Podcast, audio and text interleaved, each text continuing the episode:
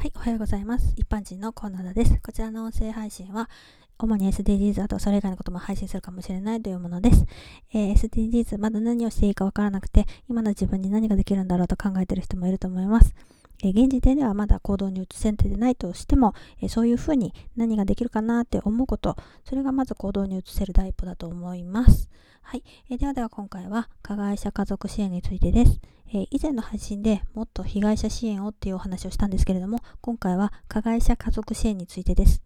え、もちろん、一番悪いのは罪を犯した加害者、え、被害者側から見て本当に憎たらしいのは加害者です。えでも、加害者が逮捕されて、その家に残った加害者家族が、えそこに住み続けることができないほどの嫌がらせがあるのも事実なんですよね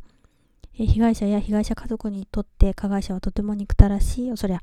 えそんな被害者や被害者家族を思ってなんだと思うんだけれども、まあ面白がってとか、まあそういうこともあるだろうし、え他人がですね、加害者家族を中傷で追い詰めるわけです。え殺人鬼を産んだとか、育て方が悪かったんじゃないかとか、そういう考えから、加害者家族に対して、え近所の人が交流を断つとか、そういうのはわかるんです。距離を置きたい。それはそうだよねって思います。ただね、嫌がらせをするのは違うよねっていうことが言いたいです。えー、私はどうしても被害者目線で物事を見てしまうところがあるので、被害者のことを思ってっていう部分ではすごく気持ちわかります。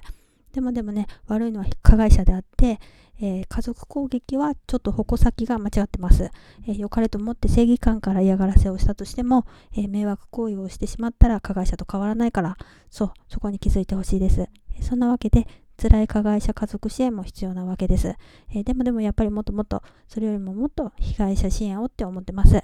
い。ではでは今回はこの辺で次回も聴いてくださいね。ではまた。